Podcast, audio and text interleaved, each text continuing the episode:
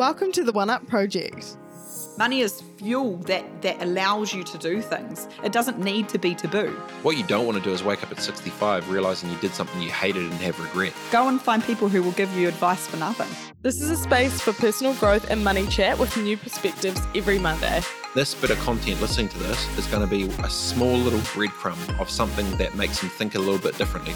For all the things we were never taught but should have been. At the end of the day, the most important person is yourself, and if you're not happy with your own choices, then you're never going to be happy. Kia ora everyone, welcome back to another episode of the 1UP Project podcast. Today, let's talk financial advisors. Apologies if you can hear any kind of whistling or blowing in the background. It is the weather in Auckland. Let's start off with some weather chat.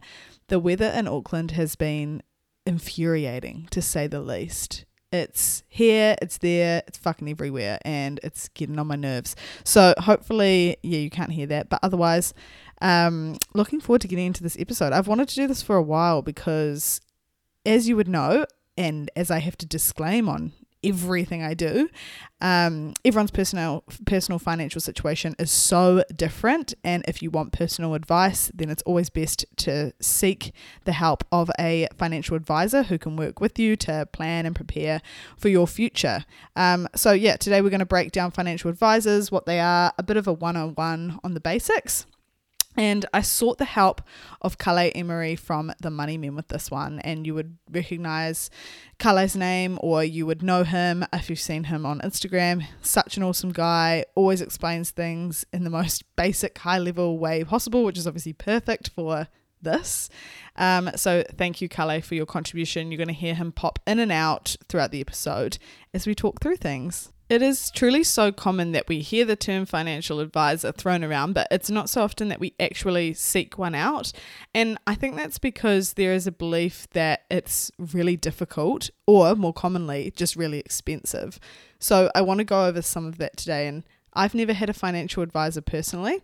I'd actually love one, but I'm not quite decided on what type of advisor or the exact reason I want one, which is something we can walk through today and work through and come up with not only maybe a solution for myself, but a solution for yourself too, if this is something you're interested in. So first thing, what actually is a financial advisor? Someone who can, I guess, sit down with you, break down your financial lives, figure out what you want to achieve financially, and then help you get there over a range of different products. Every financial advisor is different. Okay. So whether it be a advisor who specifically focuses on insurance and mortgage, or someone who does KiwiSaver, or someone who does budgeting, or someone who invests or helps you invest money specifically. There's all sorts of different types, but generically I would say someone who you can sit down with and build a plan to achieve your financial goals. So a couple things in there. There's two different things that I feel like we should clarify before we continue on. So there's an advisor, which is the individual, advisor or person that's giving you the advice. And then there are financial advice providers, who would be like the company that has lots of advisors within it, that you can choose from. So financial advice providers could include a range of different type of people and advisors. One might be personal financial planners and investment advisors, which we'll mainly be discussing in this episode. And then there is like your typical mortgage advisor or broker, insurance advisors, and then potentially staff at insurers or banks who also provide financial advice. So there's different types of advisors who may have different specialties or multiple of these specialties. And someone who is a financial advice provider must have their own license or be covered by a company that has one. I think another important thing to note is that advisors do have to tell you certain information, when you ask, or hopefully before you ask. And so all licensed financial advice providers must comply with these duties, and I'm reading this off the FMA website, which has some really good resources. 1, they are qualified and competent to offer advice. Put your interests first, properly explain what kind of advice they're able to give, and then explain how they're paid. So full transparency over their specialties and what it is they're actually competent in, and then also how they're paid, which we're going to get into in a second. So based off all of that, why exactly would we want an advisor to begin with? There might be different stages you hit in life, or there definitely will be different stages you hit in life where this makes sense or where things change and where you just need some help. For example, buying a house or organizing your finances for that reason, financial planning around your family, if you're starting a family or your current family, or even retirement. So it's basically someone external to your life who can help you establish a plan to achieve your financial goals, as Kale was saying, and different situations or different life stages are going to indicate when and you might need that advice and what kind of advice you might need. So the next thing I need an answer to is how much these people cost. Honestly, I feel like we all think that the only people who can afford financial advisors, in air quotes, are the rich. So here's what Kale had to say about that. So it varies, and it's literally case by case. So everyone you can choose what you charge, right? Mm. Some charge by the hour, some charge a flat fee, some charge based on how much they can make you, like they'll skim the top. Right. And then some get commission only, so they don't charge their clients a thing, which is fantastic. So it's a huge variable, but I would say, if you were to pay for one hourly, you would expect to pay around the $300 an hour mark. Okay, that's good. That's good to have like a semi-average, yeah. Okay, so just to kind of go over that again, there's 4 different options, and that will vary depending on the advisor. So we can either go by the hour, potentially looking at the $300 an hour mark. There might be a flat fee they charge you. And I have an assumption that they might have like packages or different things they help you with would cost different flat fees. Then there's they'll charge you based on the returns they can make you through your investments. And then there's commission only, which means the providers who you sign up to based on the advisor's advice, they pay the advisor a commission, and that's how the advisor earns money off your business. So for me, for example, I would be best to use a commission-based advisor right now purely because I can't afford to pay someone. But I have always been worried about the bias that comes with that, right? Because maybe they get paid differently by different providers. So how can I ensure that there's no bias? I want to know that my advisor is giving me the best solution to my personal problem or the best recommendation for my personal situation, not based on their interest. And so I said to Kale, is it true that if we pay for an advisor, we can expect unbiased advice? And if we don't, there is a higher likelihood that there will be biased advice. Here's what he had to say. Yeah, that's semi-accurate. Okay. So I know a lot of unaligned advisors who don't charge. Mm-hmm. Those are advisors who focus on like insurance and mortgage, and because they get paid commissions from providers, right?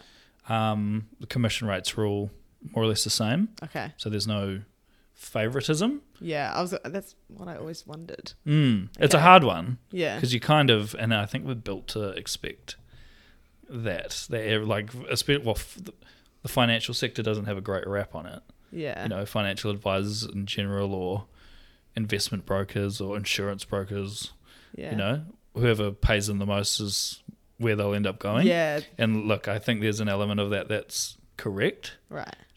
Historically. Okay. Very different market now, especially in the last couple of months. All the regulations have changed. Right. Putting a lot more onus back onto the advisor and then the provider as well. But it is semi-correct. I would just ask. If you speak to an advisor, they have to tell you they're aligned. If you ask, so because there are advisors who are aligned to one company. Do you know if it's the same with mortgage advisors? Like certain banks pay more. There are small variables, but nothing drastic. Okay. Yeah. I would definitely ask which agencies each advisor has. Like if you're speaking to a mortgage advisor or broker, just ask what banks they can and or can't deal with, because there are some that like only have one agency, so obviously that's the only bank you're going to get any answers from. And there's some that have every agency under the sun, and then there are some companies that are positioned as brokers or advisors who are really only go to one bank. So when Kale is talking about aligned versus not aligned advisors, He's talking about a advisor that is, I guess, linked or partnered with another provider. So there's a chance that if an advisor was aligned, that they are not fully independent with their advice and maybe more likely to be influenced in a certain way to push a particular product or platform. And if an advisor is not aligned, then there's less chance that they would be pushed to do that. And like Kale said, the best thing you can do is just ask the question and just ask them. I think the key with things like this is that you feel that you have full transparency over everything, and, you know, don't be afraid to ask these questions. They will have heaps of people going to them wondering these sorts of things all the time, and it's, I guess, the responsibility is on you to make sure that you have full ownership of your own situation, the type of advice that you're listening to. So yeah, don't be afraid to go out and just put everything on the line because they have to answer that. So the last question I asked Kale was, what is it actually worth to someone to have an advisor? A fortune. Yeah. Like, it's the difference between retiring with 200 grand and a debt-free property or none. Just making up your own language. Debt-free property or no property. The difference can be a fortune. Yeah. And a comfortable retirement. And, you know, there are so many advisors out there now who I feel all they want to do is help people. In fact, all of the ones I've come across really just want to help people. And with anything, with any kind of advice or suggestion or recommendation or whatever, you always want to take it with a grain of salt. Even, you know, with my podcast or other social media people that talk about anything, you always want to apply your own thinking to it and don't take everything they say as gospel. So from here, what can you do if you are wanting an advisor? I think the best thing to think about first is why exactly you want one, and that can help you to understand what exactly you want from an advisor. Is it to help you build wealth in retirement, just understand your current financial situation or improve your habits, or you might, you know, want a mortgage broker or an insurance advisor? What is it that you want out of them, and how do you want to work with them? What's going to work best for you? Then past this point, you know, it comes to actually seeking one out, and there are a couple of ways you can go about this. First one is, you know, potential referral from a friend or family member. Feel free to ask around and see if anyone you know has used one in the past and what their experience was. If you're in some financial Facebook groups like the Sharesies one or Girls That Invest, you might want to ask in there as well. I'm sure people would have heaps of advice. And remember to take any recommendations, as I was saying before, with a grain of salt. Because you'll have different financial needs to the next person. And I've read a few things doing, you know, research for this episode that say, you know, just don't take recommendations from people you know at all, and you might want to go down that route.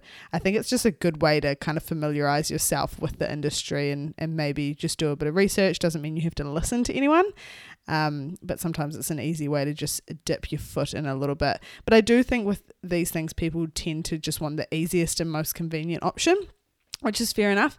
But when it comes to your financial future, it's one thing that you want to be sure of. And there's a rule that I have with investing, and I repeated this in multiple episodes this year, but I have to be able to justify every investment I make. And it's the same with life. I want to be able to justify any decision I make with my personal finances. So the main thing is that you can justify why it is you're going with this financial advisor, how they're going to help you, how exactly they are right for your personal situation. So yeah, make sure that you're doing everything that's best for you and your family or whoever the advice is for. The next way, so Mary Holm, who's a very popular NZ financial wizard, if you will, she used to have a list of New Zealand financial advice providers on her website, which I have now found on Money Hub, another great website. But these advisors are ones that charge a fee, so they're not commission-based. But it's just an easy way to, again, dip your toes in and maybe have a look at a few. I'll leave the link to it in the description if you're interested anyway. This entire article on Money Hub is actually really helpful. And also the Companies Office, which is a website with all the registered companies in New Zealand, if you've never been on it before. They have a list of all financial service providers or financial advice providers, which I'll also link below in case you want to have a look at that. And, you know, feel free to shop around like you would for a personal trainer, for example. Find the right fit for you, set up a call or meeting and have an initial conversation about it. you know, ask those questions. You might learn a lot just through that process, and people might be willing to, you know, offer you general tips and guidance as well, if the conversation goes to that place. So the FMA, which is the Financial Markets Authority, kind of the body that controls or regulates financial advice in New Zealand, also has some great resources and has written out the following questions to assist you in looking for an advisor at that meeting stage that I was just talking about. So when you're thinking about choosing an advisor, ask yourself these questions so they can help you decide who will best meet your needs. The first one is, did the advisor explain their experience and qualifications to you? So ideally you want the advisor to have explained these things in the meeting, so that you don't actually have to ask for them, but good questions to ask anyway. So did the advisor explain their experience and qualifications to you? Did the advisor explain what type of license they have? They might be working under the license of a financial advice provider, so it's always good to understand that as well, and then give it a quick Google, like, what does this license allow you to do? Did the advisor indicate the type of products they can advise on? Because some will specialize in certain areas and not others, right? So they must tell you about their service offering and what it is they specialize in and what it is they're competent in talking about. Obviously, you know, you want someone who knows what they're talking about. So yeah, making sure you check that. The next one is, did the advisor tell you how they are paid? So again, they have to be transparent around this, and you want to know if they are aligned or not aligned, or whatever it is, if they're commission based. But if it's a fee, I'm sure you would probably know that before jumping into it. If you're making an investment, so this is the next question, if you're making an investment, did the advisor explain where and how your money will be held? Full transparency, and, you know, being able to have an overview of where your investments are and how you can ever look at it is so important. This is why I never liked having my KiwiSaver with my bank, because they never gave me this overview of exactly where my money was being held and you know what it was doing, which is actually kind of wrong when you think about it, and they should really change that. But with my new KiwiSaver provider, they are so transparent about where everything is, and you have a full dashboard overview, which I really love. So same with an advisor, is that what they are able to offer you? And the last one is, did the advisor outline how you can complain if there's a problem? So honestly, guys, you know, there's a lot in here. It's not easy. These things are, you know, they do involve admin in the sense that you actually have to do the work, but it's not, shouldn't be hard or overwhelming in the sense that you don't understand, because these advisors should make you feel comfortable enough to ask questions. Not everyone is going to understand everything. In fact, most people don't understand. So that's why you're going to the advisor in the first place. If it was me, I would probably go on Instagram. This is such a Gen Z way of approaching it, but I'll probably go on Instagram and try and have a look at some of the advice providers first and just get a feel for what they're like. Naturally, I want to have a look at their social media before actually committing to a chat, and maybe they don't have an Instagram, and that might be a sign for me. Like, I might want someone who values the use of social media to promote their services and to promote what kind of education they're providing and who they are. So then after that, I would organize a meeting with a couple, just see how I feel, dip my toes in, ask questions. It's like, after you go to one meeting, you probably find things out that you should have asked. So then you ask at the next one, and then that gives you ideas for the next one. So, you know, this is a learning process for just your general information, as well as you to actually find out what advisor is right for you. You don't have to commit to anything. Just because you have a meeting, it doesn't mean that you have to commit to this person or feel guilty that you're not going through with their services.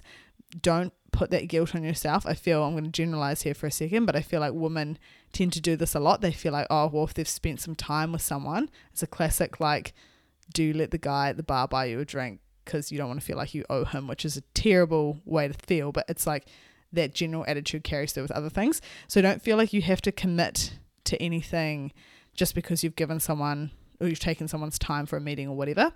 You know, it's your money, it's your business. You just make sure that you feel comfortable and it's something that you want to do. So to summarize this episode, I want to finish with 3 interesting bits that you can take that I thought kind of opened my mind up a little bit.